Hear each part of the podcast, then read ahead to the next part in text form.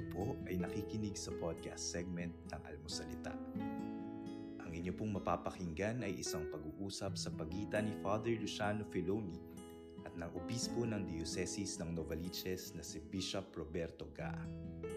Ito po ay mula sa Spiritual Discernment na isa sa mga segment ng Almuco Labs kung saan nakapapanayam ni Father Luciano Filoni ang iba't ibang eksperto sa pananampalataya at doktrina ng simbahan.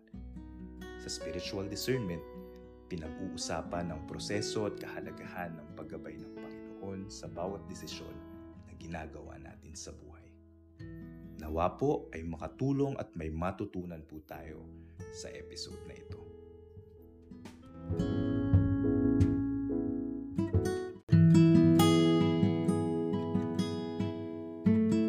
Ayan, hello, good afternoon po sa inyong lahat. Magandang hapon muli and welcome back sa ating uh, uh, lingguhan, pagsasama at pag-uusapan tungkol sa spiritual life at uh, itutuloy po natin ngayon ang naiwan mga couple of weeks ago ang seven steps of communal discernment. Usapang spiritual life kasama si Bishop Probiga. Hello Bishop, good evening. Hello. Good afternoon po. Hello, hello, hello. Good afternoon, long time. Kamusta? Long time no see. Kamusta po kayo? Long time no see. Ah, okay naman. Yeah. Ah, well, ito. Buhay pa. Buhay pa, buhay pa. Okay, malaking bagay po yan. And uh, ang pag-uusapan is very interesting, lalo-lalo kung ikaw ay taong simbahan, aktibo sa mga ministries, at uh, sa ministries nyo ay paminsan-minsan ay may kailangan pagdesisyonan. Yan, importante ho yung seven steps of uh, communal discernment. Okay. Good afternoon po sa mga sa mga nanonood sa ating three weeks. Oo. Halos From the- one month. One month tayong wala. Hindi, Kasi ganun ba yun? Oo. Simula tayo nung ano, simula tayo ng ah, ah, bagyong Ulysses. Oo, tama po kayo. Sakto. Oo, tama. Oo. Sunod-sunod. Then nakasagit ako. Then Ay, Nagpahinga naku, ka. Sunod. sunod, sunod-sunod na yon. And uh, this and next week is the the last week and stop ang buhay ng simbahan para sa simbang gabi. After that, focus po kayo sa kanya-kanyang parokya at kami sa aming trabaho kasi ho very busy days coming coming forward and excited. Kailangan na kailangan po nating ang uh, simbang gabi this year. All right. Okay, Bishop, uh, can we review kasi we we said that there are seven steps of communal discernment Hmm. at napag-usapan na natin ng tatlo. So after Hmm. siguro ng uh, one month, medyo nakalimutan po natin, me included, kung ano po yung tatlo na yan. So, can you Sayang, refresh? tatanungin ko pa naman ikaw. Oho. Ng pagsusulit. Oo. Wag say sayang ang laway kasi hindi ko maalala talaga. So, Oh.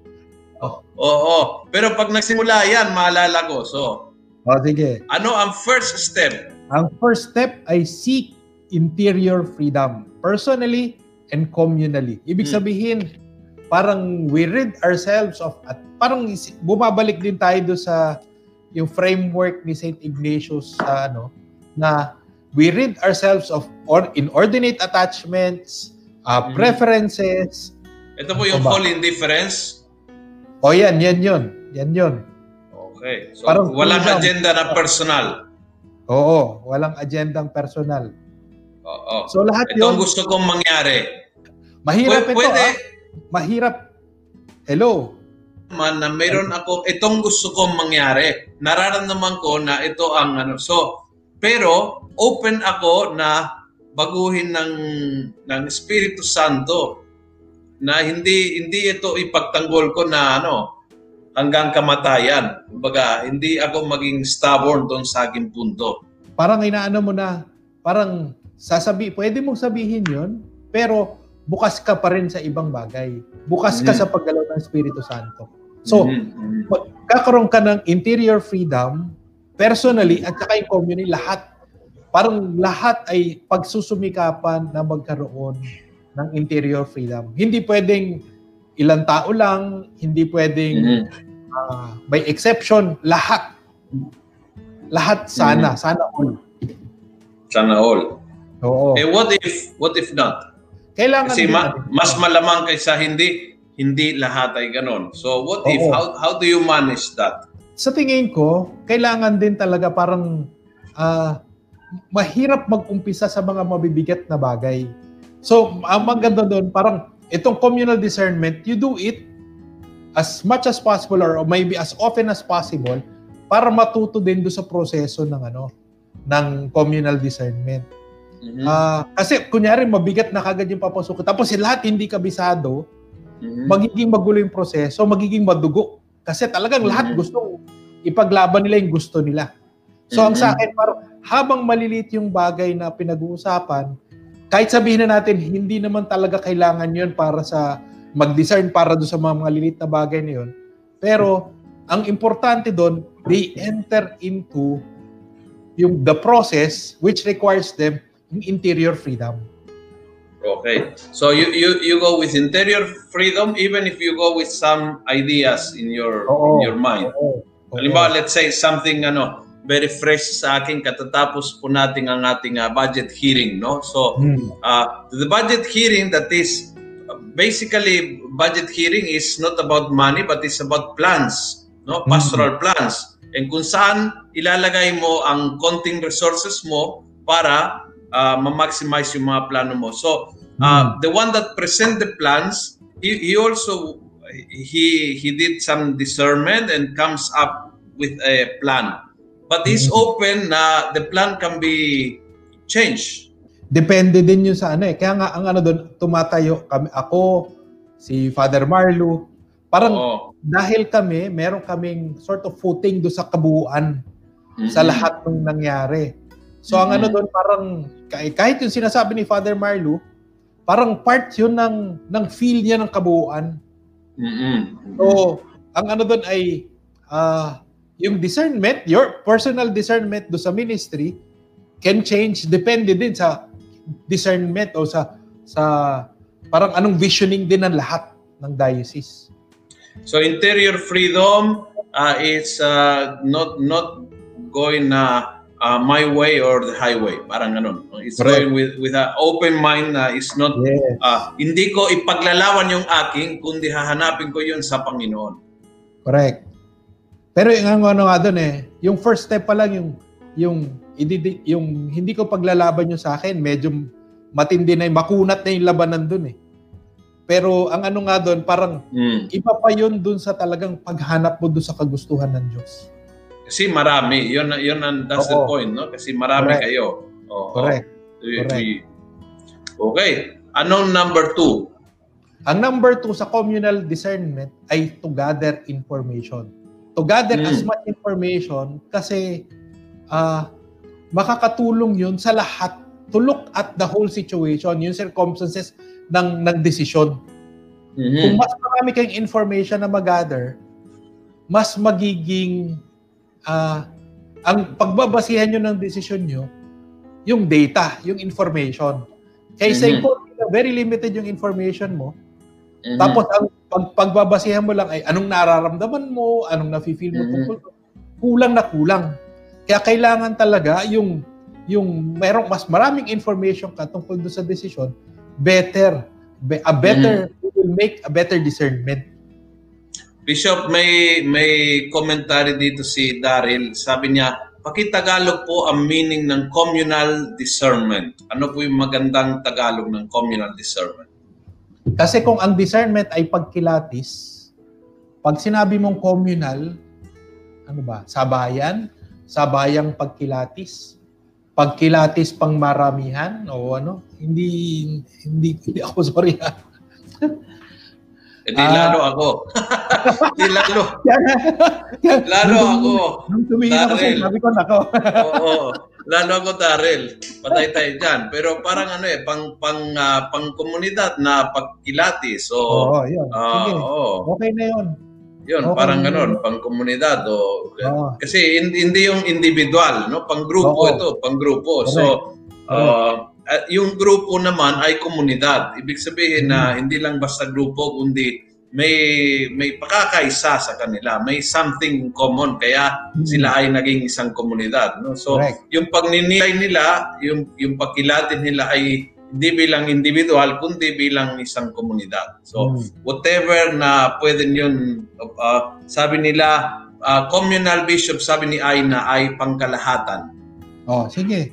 Pangkalahatang pagkilatis. Okay. If that if that makes sense, uh, yun na yun. Uh, feel feel uh, please feel open to ano to to comment no yung mga haba kasi baka dito mayroong mga taga Bulacan, mayroong mga taga Quezon na magagaling sa sa Tagalog. Oo. Sige. Kami Basta mga kami taga Metro Manila ay medyo ay, English, lang kami. oo. Basta yung discernment, kilatis. Pagkilatis. Oo. Oo. Ah, yung communal, Mm-mm. kasi kunyari, pag sinabi mong pagkalahatan din, ah, parang universal, ah, ang, ang sa akin kasi, parang tingin ko naman, ah, maiintindihan kaya yun ng ano, ng ah, mga nagtatagalog, yung communal discernment, Kaya o nga, communal na oo, pagkilatis. eh, Oo. Ah, yun. Kaya im- importante ho na na maganda na ha, ma-express natin kasi ito yung mga hindi walang literal na translation dito.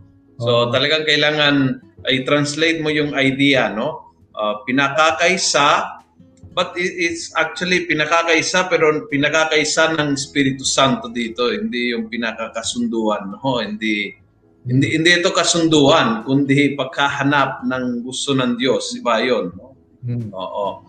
So, anyway, yun na yun. Yun na yun. Oh, yun na muna yan. Ah. Sige. Basta, hindi. Oo. Basta magbigay lang sila ng suggestion. Tignan natin mamaya kung ano. Oo, oo, oo. Kasi ah, communal sa simbahan, for example, pero it doesn't apply, for example, dito, it doesn't apply sa discernment. Kasi halimbawa, if you say ah, communal baptism in English, ang, ang translation is binyagang bayan. Communal wedding is kasalang bayan. Pero yung Ah. pagkilatis ng bayan, it, it doesn't really give the real meaning. Kasi hindi ito buong bayan. Oo. Pangkawan. Pang, ah, pang, o basta, sige lang, magbigay lang sila na magbigay ng suggestion. Pinagbubuklod. Pinagbubuklod, sabi ni Ed. Pinag-iisa. Ah, Pero hindi eh. Iba yun eh. Iba. Ang, ang, ang inaano kasi dito, yung, yung communal, ang in- inaano natin, kinakapture natin na sense, ay yung, yung gawain ng kawan, gawain ng, Ng grupo. ng grupo, palulooban Oo. ng grupo. So dapat may grupo at yung grupo ay in the same page na naghahanap ng nagninilay, naghahanap na ng kalooban ng Diyos. So in in that sense kasi hindi mo pwede halimbawa isang buong kawan kung hindi sila ay sumasali at naghahanap ng kalooban ng Diyos. So da- Hmm. dapat talagang on the same purpose, parang ganon, no? Ng komunidad. Oh, sabi ni Seni, ah i- i- ipaliwanag full context no one word is up to express the essence of this word no yung ano Ah, pangkalahatan po yata sabi ni sabi ni Tino pangkalahatan yan sabi ni Corazon din pangkalahatan oo pwede oo parang kasi pang kalahatan, parang... ayan ito ito ito ito ito ito ito ito ito ito Oh. ito ito bishop ito ito ito Oh, winner sige, ito wala ba? si Milagrosa sama-samang pagkilatis Okay. Yan. That's it. Tama. That's it. The winner is Milagrosa. Yeah. Oo, tama. Yun po yung sama-samang pagkilatis. Yan. Tapos, sino, sama-samang sino? Sama-sama ng komunidad. Call it uh, BEC, call it grupo ng mga lectors and commentators, o call it y- ang iyong pamilya, no? Pero yun, yun na yun. Sama-samang pagkilatis. Hindi hindi kanya-kanyang pagkilatis, kundi sama-sama. Okay, very good. Mm. Okay. Nasa step 3 na tayo? Mm-mm. O, ang step 3, kailangan mo organize lahat ng information. Pagkatapos mo i-organize yung information, ay parang you will i-organize mo siya into options. Yung mga information Mm. na yun. Okay? Mhm. At ang ano doon, ano nga ba, parang lahat yun, you will subject everything to prayer. I, i- isa, isasalang mo lahat siya sa dasal. Mhm. Parang lahat tatanungin mo, o sige, meron tayong nabuo, ito yung information na nasa, nasa ito yung information, una, de, una yung seek interior freedom, marang walang kanya-kanyang agenda. Pangalawa, information. gather information. Pagkatapos Mhm. mag-gather information, organize yung ano, information, tapos titignan mo doon, ano yung mabubuo mong mga options doon. Tapos, ang ito, ito, ito yung kakaiba dito. Babaunin ng bawat miyembro, isasama niya sa kanyang dasal. Parang they will subject everything to prayer. They will consider everything in prayer. Mhm. Parang sinasabi doon, kunyari, option number one, ito Lord, ito, ito ba yung gusto mo? Ano ba yung, ano ba Lord yung maganda dito? Ano yung hindi maganda dito?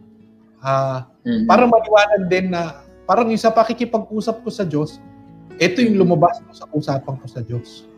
Mhm. So you yun ang number three. Number So, three. ma- ma- so you enter without uh, without agenda with freedom. Yun ang number Oo. one. Gather Oo. information.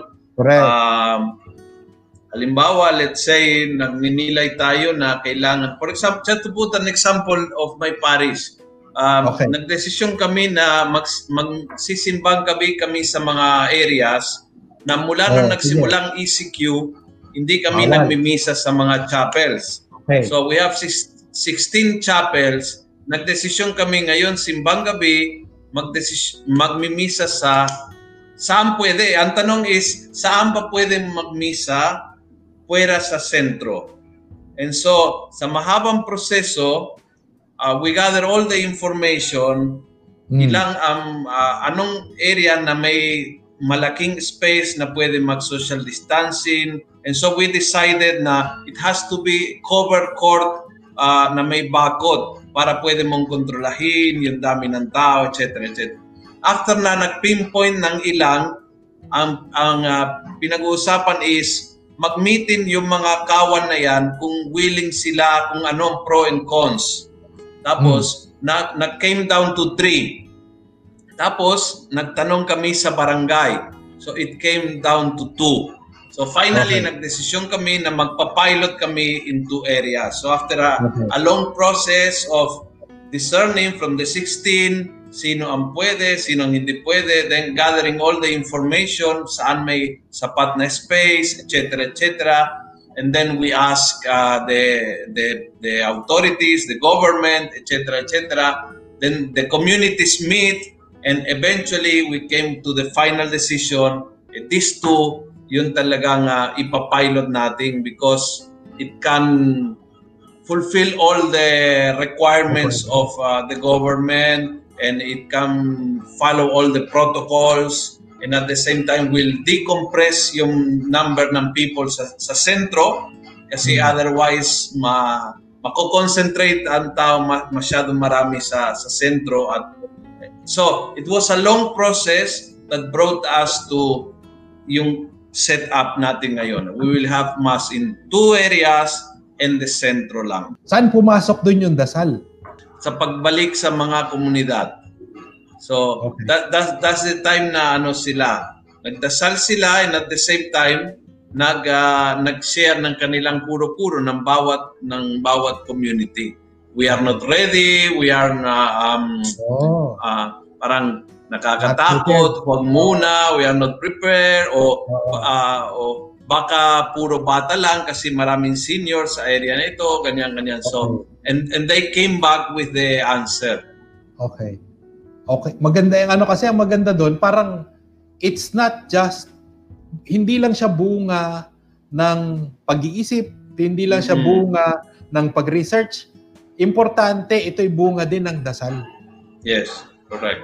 Oo. Tapos, ang next na step ay is to move towards consensus or decision. Parang i-finalize nyo, okay, sige, ang magiging decision natin, yung dalawang covered courts. Mm-mm. Parang parang yun yung ginawa nyo na eh. Parang inihanda nyo ang mga tao, inihanda nyo yung mga magdidesisyon, ito yung mga options, at Mm-mm. we are moving towards that ano consensus. Mm-mm. Tapos pang uh, panglima o panglima, it is to make that decision. Hindi lang siya consensus, Mm-mm. pero decision na siya. Ito na yung ano natin. Parang kung meron man objections, ay tatanggapin natin yung objections. Kahit yung nagbibigay ng objections, identify niya na mayroong objections. Mm-mm. Pero dahil ito yung consensus, hindi to majority, hindi to ah ano to, yung 100% na ano. Ang Oo. ibig sabihin kasi ng consensus ay nauunawaan nila na even if they don't, kahit hindi sila pumapayag doon sa ano na yon, sa decision na yon, iba doon sa opinion nila, pero pumapayag sila na yun ay posible. Yun ay viable. Yun yung ibig sabihin ng consensus. Para sa mga taong hindi nag-agree doon sa option na yun. Kumbaga, ah, nakita mo na ito ay bunga ng proseso ng pagninilay ng Hmm. buong komunidad kung kaya ito Hmm. ay ah, parang ano ah, dala ng Espiritu Santo itong decision kahit hindi ako sumasang-ayon. Di ba? Correct. Kasi may times na hindi tayo sumasang-ayon sa Espiritu Santo.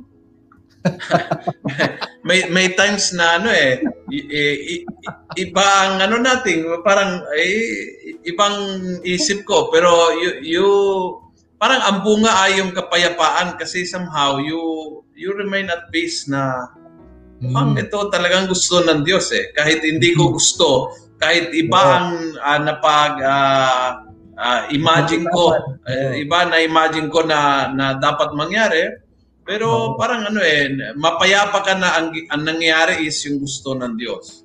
Parang Kristong Hari. Kristong Hari. Ay, change Ano, topic. Sa akin naman, yung parang change, change topic.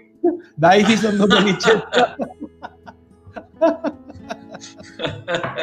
Hindi, pero ganun. hindi mo ha, di ba? Hindi, tingnan mo, tingnan mo yung ano ngayon. Anong, anong nangyari sa Kristong Hari ngayon? Di ba? Ang sa akin, parang kung titingnan mo pa nga eh, parang pinilay ka ng pandemic pero hindi eh. Iba yung nangyari sa, pan, sa ano eh, sa Kristong Hari. Di ba? Kaya sa akin parang maybe yung yung yung pakiramdam mo nung time na yan, talagang kontrang-kontra ka. Pero kung titingnan mo ngayon, sasabihin mo ngayon, kaya pala. Di ba? Yes. Kaya pala. Ako, Bishop, talaga many times. Kaya sabi ko, in many times, you realize na ah, yung, yung gusto ng Diyos na hindi mo gusto, eventually, sa katagalan, you realize talaga ah, may karunungan yun, yung communal discernment. Hmm. Hmm. Talaga. So, ah, pero importante na ma- maramdaman mo rin na it's okay ah, not to agree. Oo, correct. Kasi baka feeling nila ano eh makasalanan dahil hindi lahat sila is sumang-ayong ako hindi parang ganun no. So you you agree with the decision even if uh, iba ang nararamdaman mo. But Hindi, you kasi agree ano naman kung dito, when you disagree, it is not necessarily bad. Di ba? Oo, oo. Ang ano doon, parang you are choosing between two good options. Di ba? Mm-mm. Kung ang pinili mong option ay iba do sa naging consensus, hindi necessarily bad itong pangalawang option. Good pa rin. Mm-mm. Kaya sa akin parang ah, hindi it's not a moral choice, but it's a, good, a decision between two goods. Kaya oh, laging parehong okay. Mhm. Ang tanong na lang doon, saan nga ba tayo dinadala ng Espiritu Santo? Now, who makes the decision? Kasi may mga grupo ah, tulad po ng ah, clergy na malinaw yon yung obispo ang ah, naatasan na magdesisyon o let's say a religious community, yung final word is with the superior. So, dumadaan yung proseso but the church puts a person na siyang in charge ng decision making at the end. Now, paano ho sa isang komunidad na na hindi ho, walang superior? Let's say ito ay let's say grupo ng sabihin natin for example ng mga lay ministers and they are Mhm. making some decisions although they have a coordinator yung coordinator is not a superior Hmm, correct. there is there is no grace of uh, of the position there is no grace of the responsibility no and, and therefore papasok yung, Oh. spiritual director ng ng grupo, Ang grupo. spiritual guide. Kunyari yung pare, not necessarily boboto siya or ipipilit niya yung gusto niya. Pero ang ang sa akin importante yung yung move towards consensus Mhm. na gagabayan mo ang mga tao patungo sa consensus. Na Mhm. pwedeng it's okay to disagree kasi lahat naman yan tama. It's okay to have a different opinion kasi lahat siya pare pare-parehong mabuti. Mhm. At, at doon makikita doon paano yung guidance ng spiritual director. Doon yung mag, Mhm. magandang ano, yung magandang proseso na hin, kahit yung spiritual director, hindi niya ipipilit yung gusto niya, pero magiging gabay siya doon sa proseso. yung decision making spiritual communion is by vote. Nagboboto ba? Majority wins. Ah, pa paano ho umabot sa consensus na yan? Kasi the, the, there is a moment when when the, you have to reach an agreement or you have to reach a, a resolution no? Oo. so Oo. pa- paano na na re-resolution? Um in the acts of the apostles for example uh, they they draw lots no? They discuss they discuss they came to two options after a long discussion. Tapos they they ano eh ewan, bato bato pick ewan ko ano how they draw lots. Tapos kaya nakakagulat kasi ganun ho ang ginawa nila no and, at- and at the end they said uh, okay kami at ang Espiritu Santo ay nagdesisyon ng ganyan ganito. so how how do you came to a resolution the process ay malinaw pero yung ending of the process nagboboto Partly, na ano partly boto. Partly Mhm. boto. Mhm. Ah, kasi ma-identify mo doon parang ah, sino ba yung mga sino-sino ba yung mga taong parang nahipo ng Espiritu Santo? Partly. Pero minsan kasi kahit nag-iisang tinig lang siya, Mhm. pero kunyari sinabi niya ito yung pakiramdam ko tungkol dito, pwedeng yun din yung consensus eh. Kasi parang naliw- naliwanagan ang lahat dun sa yun. absolutely yes Oo. Kaya many nga- times oo parang ano eh, parang ah, hindi naman siya magical or mi- mystical, pero minsan ah, ginagawang instrumento ng Diyos ang ilang tao para liwanagin, palalimin yung mga option na yon na ang lahat ng tao parang kakapit na lang doon. At tingin ko yun yung consensus. Yung pagkapit ng tao doon, yun yung consensus yes yes, kahit yes. sa umpisa, kahit sa umpisa, hindi sila pwede doon, hindi sila payag doon. Pero once naliwanagan sila, sasabihin nila, oo nga no, Mhm. Parang yun yung, yun yung, yun yung tulak, yun yung kabig ng Espiritu Santo. Pero ano nga dyan, mer meron pa naman susunod na ano eh, na it will still check kung tama ba yung decision. Okay? Ang sunod na ano, pang-anim ay to act on the decision, to make that decision, to implement that decision, tapos pandang huli, meron din to seek confirmation of the decision. Ibig sabihin parang, inilapit ba ako nito sa Diyos? Pagkatapos itong decision na ito, inilapit ba tayong lahat nito sa Diyos dahil sa decision na ito? Parang si- very similar to sa personal discernment Mhm. na inilalapit ba tayo sa Diyos dahil dito? Ano po yun? Evaluation. O parang evaluation or Parang confirmation. evaluation. Confirmation. Confirmation, oo. At yun nga eh, parang yun eh, parang ni-round off na natin lahat. Nandun na yung lahat ng steps na yun. So, you seek interior freedom, gather information, prayerful consideration of all things, move towards consensus, Mhm. make the decision, implement the decision, tapos seek confirmation. Ah, parang simple lang pag dinadaanan na to pero madugo ito. Ah, Yes, tingin yes. ko ilang beses ilang beses na tayong dumaan sa ganyan at ilang beses parang bang nag-aaway-away at ah, parang hindi umuusad yung proseso at parang ah, wala nang mangyayari dito. Kaya parang hindi hindi masyadong tugma yung parang napakasimpleng framework na sinet up dito kumpara do sa actual na nangyayari. Pero sa ang ano nga kung tutusin, ganun lang siya talaga kasimple. We Mhm. ayaw din natin i-complicate yung mga bagay na parang mahirap nang magdesisyon in the end. How do you seek confirmation? Bali, tinitingnan mo, inilapit ba tayo nitong desisyon na to sa Diyos?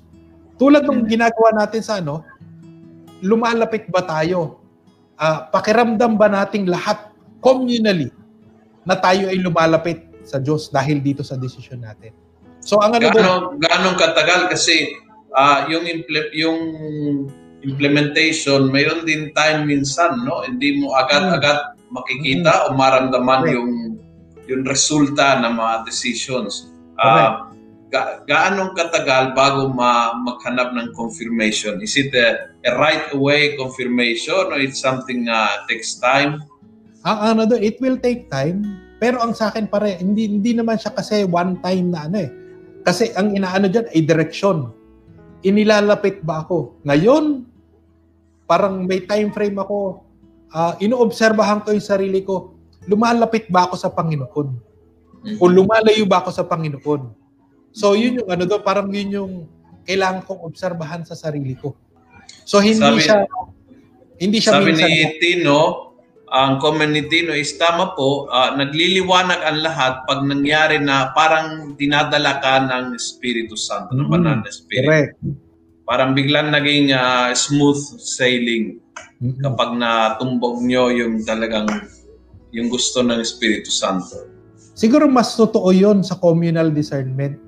Mm-hmm. Yung personal discernment kasi minsan hindi lang kasi decision yung yung pinupuntahan ng iyong ano eh, yung discernment eh. Minsan mm-hmm. may kahalo na siyang purification, may halo mm-hmm. siyang detachment. So dito sa ano ay oh, sana nga, yun lang talaga, simple lang talaga. Pero depende din nga eh, maano, ma kaya masalimuot ito. Mm-hmm. Sana nga, parang uh, unti-unti ginagawa na yan ng community para sa mga malalaking bagay, sa mga mabibigat na bagay, dahil sanay na sila doon sa prosesong yun, it becomes second nature sa kanila. Sa seminaryo, mm. sa seminaryo, uh, ma, mag, ganyan ang training sa seminaryo. Mm-hmm. Uh, minsan nga, kailangan yung mga formators, yung formators alam na nila, alam nila kung anong dapat maging desisyon. Pero minsan, kailangan umatras sa mga formators para makita ko paano nga, how do you handle yung communal discernment?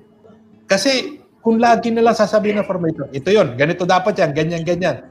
Parang yung seminarista will not learn how to discern communally. Mm-hmm. The seminary will not learn, hindi niya alam pa paano magproseso, paano magano. Kasi nga, uh, parang napapangunahan na sila ng formator. So minsan, mm-hmm. aatras ang formators para mag-discern, lalo na sa mm-hmm. mga bagay, kung ano yung ano yung hatak o tulak ng Espiritu Santo. Ito, may may interesting question dito ni Nela sabi niya, Father Luciano, did you and the parish council in your previous parish, Our Lady of Lourdes, underwent communal discernment when you embark on the rehabilitation program? Mm. Uh, thank you for that question because that's always at the back of my mind. That's one of the cases kung saan grabe ho yung naramdaman namin yung uh, communal discernment. And it was bu- uh, isang buong maghapon uh, at at uh, wala kaming idea na magtatayo ng uh, rehabilitation program. Ang ang naging uh, mecha ng pinag-uusapan is maraming pinapatay sa lugar nating araw-araw may pinapatay.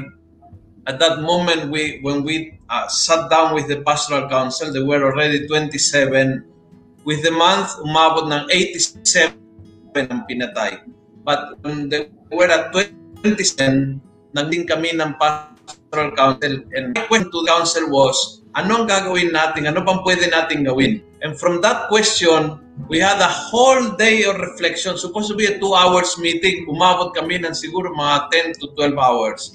Hanggang sa unti-unti nakita namin na ang, ang pwede namin gawin na talagang maging malaking tulong is uh, to set up a program for rehabilitation. Tapos, malinaw din sa amin na walang may alam wala sa aming may alam tungkol dito. So, we start to discern anong mga uh, mga parts of the program at sino pwede nating konsultahin. And so we went to a process of uh, let's pray and and uh, let's meet again next week and hanggang sa sinong gusto mag-volunteer dito and all the pros and mm-hmm. cons mm-hmm. was very dangerous that time.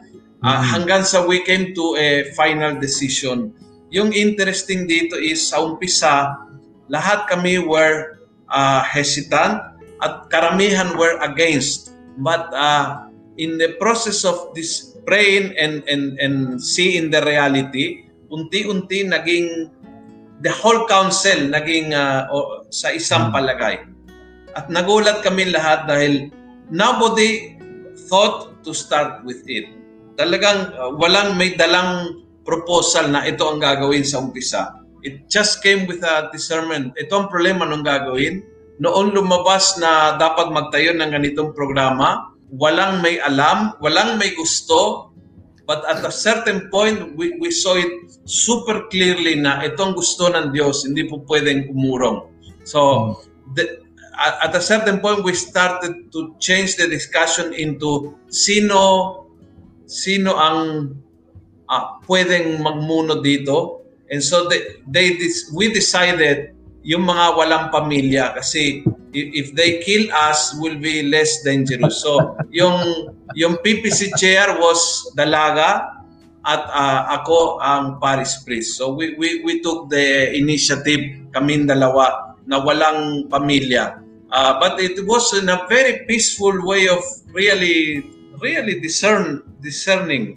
For me, yun ay isa sa mga magandang ehemplo kasi nagsimula na walang idea. Ang, ang mayroon is problema. So, when you start not with a program but with a problem, at ang pinag-uusapan is paanong haharapin ito. And so, yun na siguro na doon, parang lahat kayo, walang agenda. Wala talaga, walang agenda. Kaya ang nangyari doon, parang nung isinalang yan, parang you completely entrusted yourself to to the group at kung paanong dadalhin ng Espiritu Santo yung grupo sa anumang solusyon. At para yes. sa akin, parang in a way, yun yung, yung unang ano, interior freedom na wala kang dala-dala, wala kang agenda, wala kang gustong itulak o i-propose do sa grupo. Kaya in a way, parang ano na siya. Parang ang ano pa nga eh, parang walang may gusto. Yes. Walang, parang lahat gusto hands off. Pero yun nga eh, dahil nga doon, parang nag-start kayo na may interior freedom. Yes, yes. Tapos sinabi nyo nga na wala kayong information, kailangan nyo pang mag-uwian, mag-gather ng information para mabuo yung kung ano yung pwedeng maging options ninyo. Ano pa, yes. aside from your rehabilitation center, ano pa yung iba nyo naging option? Kung sa uh, tanda mo, ah. Yes. Uh, well, uh, we were talking about referring. So mostly was about referral. Pero ang uh, agad-agad na lumabas is napakamahal yung mga rehab centers. Parang mm-hmm. ganon. So, uh, the, the, the best, the first idea or the best idea was uh, referral. Uh, let's bring them to mga rehab, existing rehabs.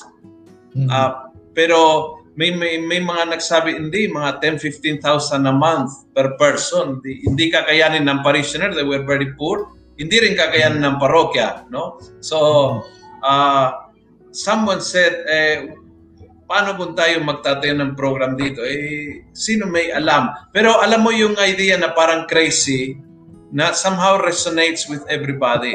Kahit yun, yung it sounds crazy dahil walang psychologist, walang social worker, walang may alam, walang may, alam. walang may background, but somehow it resonates with us. And actually, it, it was a beautiful uh, part of the sharing. Isi-share ko, no? Yung uh, two months before that happened, yung kapatid ng aming PPC chair was a police. And hmm. uh, he was a police in in in the drug unit.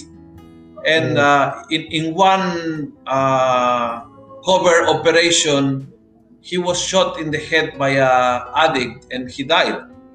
So, yung yung kapatid niya ay yung PPC chair namin. And she said, "My brother died trying to to bring the kids out of drugs. So ayokong gumanti. Ayoko na sila'y mamatay. Gusto kong, uh, in honor of my brother, gusto ko na sila'y bibigyan ng chance sa magbago. Kasi my brother dying trying to give them a chance. Hmm. So, and we were all very touched kasi pinatay nga ng adik yung kapatid niya. So, uh, kumbaga, you, you should be searching for vengeance at uh, matutuwa ka na pinapatay ang mga adik, no? But it Pero was kanya, hindi. it was such a Christian answer na you could really feel the spirit there, no?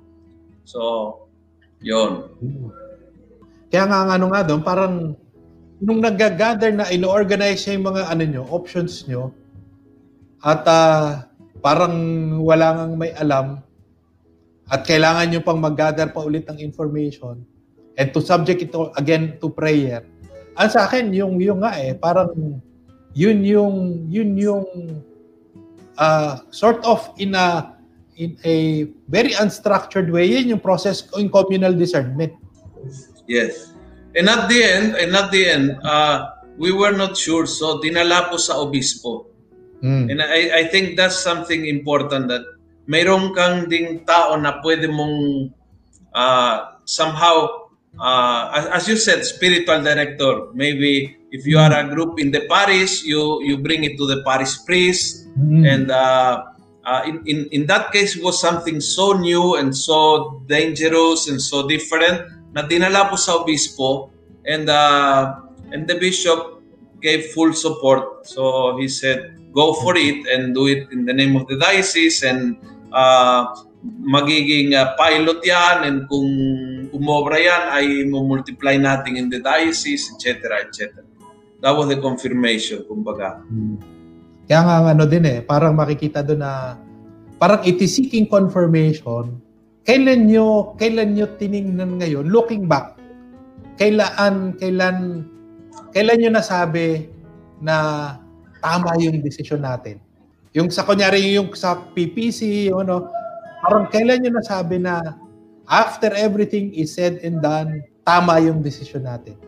nung sinimula, I think, na nung nakita mo yung actual na tao na sumurrender at uh, nakaroon ng patutunguhan at na unti-unti natutulungan. So, nung nakita mo yung proseso ng opening up, nung, nung nakita mo yung proseso na yung mga recoveries, uh, medyo nararamdaman at home in the community, that that was there are moments where when you can really feel na ano eh uh, ano sa akin na let me interrupt pa kasi may part doon uh, ko na natatandaan kong kinuwento mo na dahil sa inyo pumupunta, sa inyo nagsusurrender, may takot din kayo na baka kung abutan sa inyo yung surrendery ay uh, it will you will also risk yung buhay nyo. Di ba? Oh, at saka may death threat actually. Oo, may, may death threat po kami. Oo. Oho. So kasama din po 'yon. That, doon naging malinaw na malinaw na kasi may death threat and yet nakikita niyo ano, parang saan talaga naging konkreto na tama ito, ito yung tama ang desisyon. Yung nga, nung nakita mo yung yung uh, yung umpisa ng pagbabago nila, yung umpisa ng pagbabago. Um, For example, I remember one day talking with one one of the drug addicts sa pinto ng simbahan. Tapos sa, sabi niya, niyakam niya ako, sabi niya, Father, salamat. Pati yung pamilya ko, pinagdidirian kami. At ayaw nila na tumambay sa bahay dahil uh, takot sila madamay. Pero uh, kung saan nagsara lahat ng pinto, yung simbahan ang nagbukas ng pinto sa amin.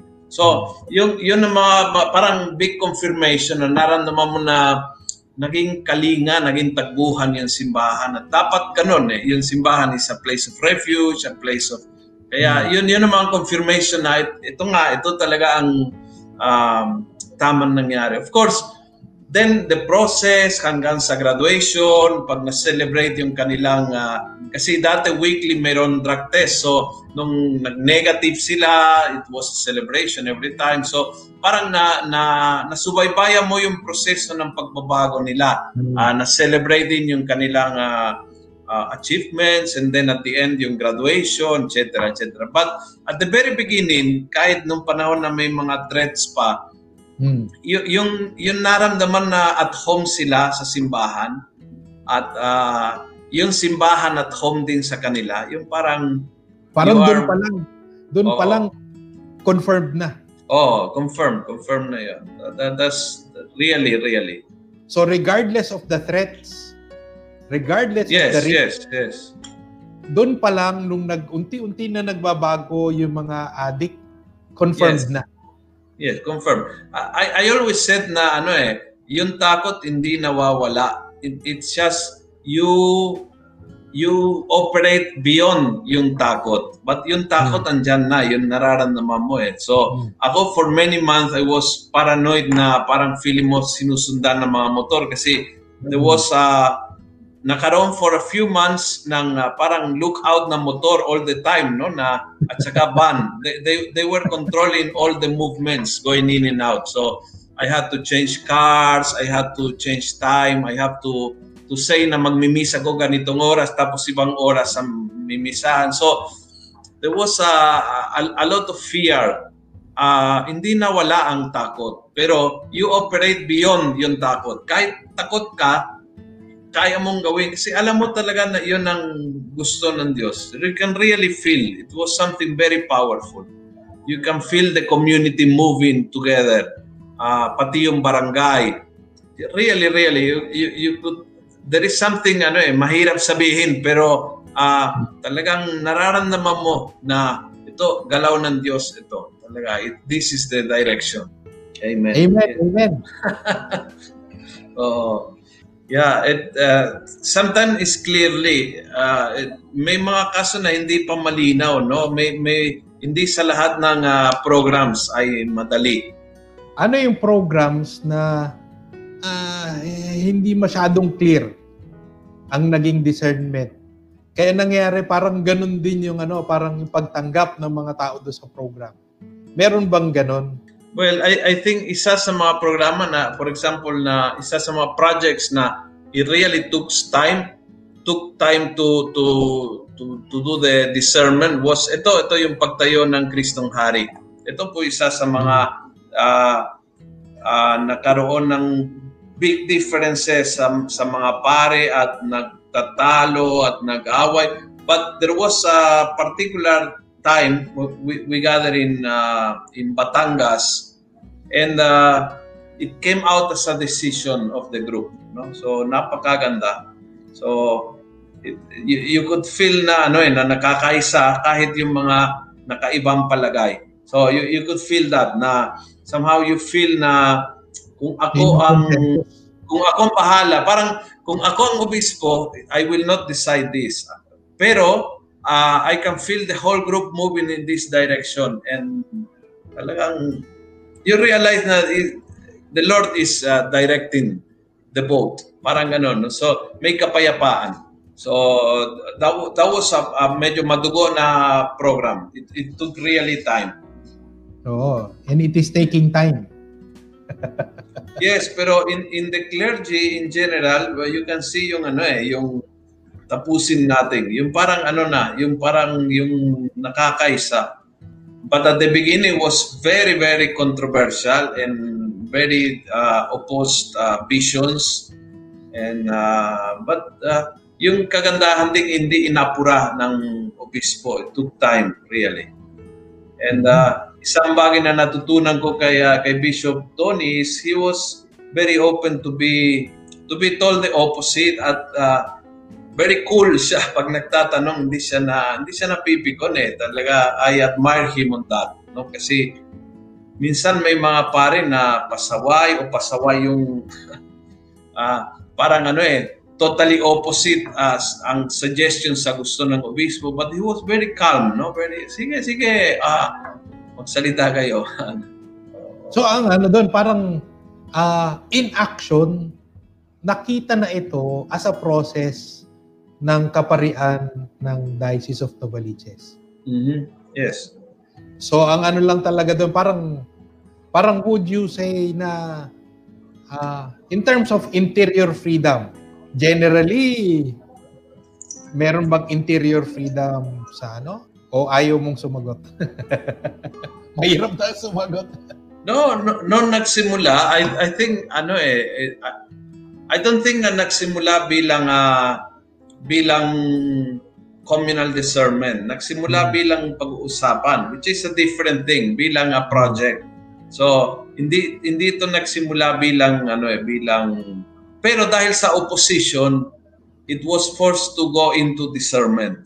Ah. Parang ganon. So, nagsimula bilang uh, proyekto ng ng obispo uh, pero nung nakita niya na hindi, not 100% were so excited that he was about the project, and dahil he was open enough, so dinala niya sa discernment. Parang hmm. ano eh, hindi na hindi na inaccelerate, hindi niya finorce, hindi hmm. niya hindi niya dinala sa obedience, hindi niya uh, kinat yung process, kundi da, nung napansin niyang opposition, uh, sige, pag-uusapan. So, nag-create siya ng pagkakataon ng instances na pag-uusapan, pagninilayan, pagdarasal, open up, speak out your mind, and uh, shout out your mind kung galit ka, talagang, uh, and, and, and really uh, went through a process hanggang sa bandang huli, you could see yung, oo nga, And and I, I can tell you totally honestly kasi ako ay nasa kabilang side eh uh, I, I I was always in the y- yung mga nasa palagay na masyadong malaki ang proyekto, masyadong uh, masyadong malaki. It, it was medyo too too much and too big.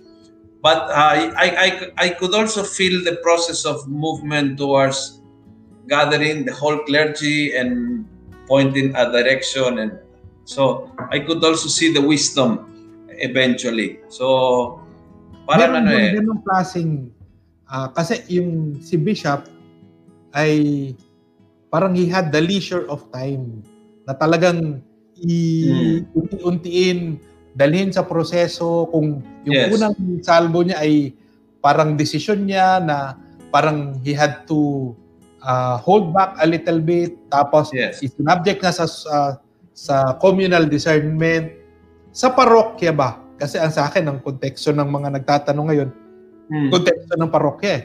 Hmm. Sa parokya ba, do you also have the same leisure of time para sa mga ganyang bagay? Yes po, kasi na napansin natin ngayon sa pandemya na hindi hindi tapos ang buhay dahil huminto. So, minsan hmm. kasi eh, apurado tayo at parang lahat kailangan desisyon na ngayon. But hmm. if you cannot do it this year, you do it next year. If you cannot do it now, you do it next time. Parang kailangan matanggal yung yung yung apurado at yung discernment, they don't go together. Mm-hmm. Correct. So, talagang they don't go together. If you want to discern uh, and if you don't if you want to do things well, hindi po pwedeng apurado. Hmm. Correct. Oo, kaya um, but I, I think mahal it, it takes time And it, oh. it takes time. Uh, ako, na, na, na-gets ko ngayon na tumatanda. But nung ako'y mas batang pare, mas agresibo and parang lahat oh. ay dapat ngayon na. Mm-hmm. Pero ngayon, ano eh, I, I, I, parang you can see in God's time and uh, hindi ako lagi kong sinasabi hindi pa naman matapos ang mundo ngayon taon so eh, kung kung matatapos Never mind. Kung, an- kung anong project mo, walang silbi kasi matapos na mundo.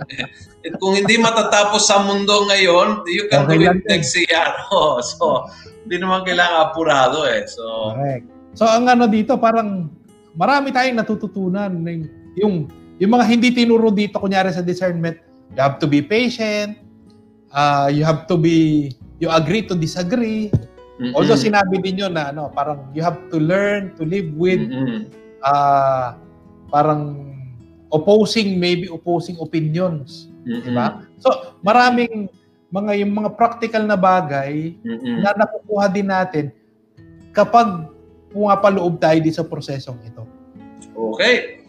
Wow, thank you very much. And uh, matutuloy natin ang discussion next week kasi hindi pa tapos. Hindi pa tapos ang 7 points at kailangan i-wrap natin more or less bago tayo mapunta sa simbang gabi yung uh, yung seven steps para malinaw sa ating no. So maraming salamat at sa mga nagtatanong um, kung uh, how was the discussion about the Kristong Hari and another one eh, tinatanong kung uh, in, in a nutshell uh, what is the issue about Kristong Hari uh, uh, next week pwede natin pag-uusapan kasi I think is a is a nice example itong project na ito kung paano yung diocese nagnilay and get to the point to the whole diocese be working in the same page. But it really, madugo ang proseso, pero maganda na nakaisa. So I think, kahit yung simbahan hindi pa tapos, yung pakakaisa ng diocese, that's already a big uh,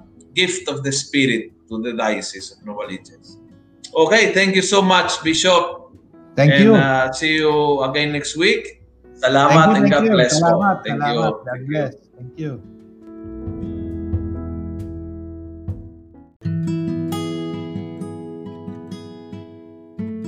Maraming salamat po sa pakikinig. Huwag niyo pong kalimutang i-click ang follow button sa podcast channel na ito upang matunghayan pa ang iba't ibang episode ng Almo Collabs. Maaari nyo rin pong ilike ang Facebook page ng Almosalita para makita pa ang ibang mga content katulad nito. Maraming salamat po sa pagiging mga cyber missionaries mga kaalmosalita and together, let's make the Word of God viral every day and everywhere. Thank you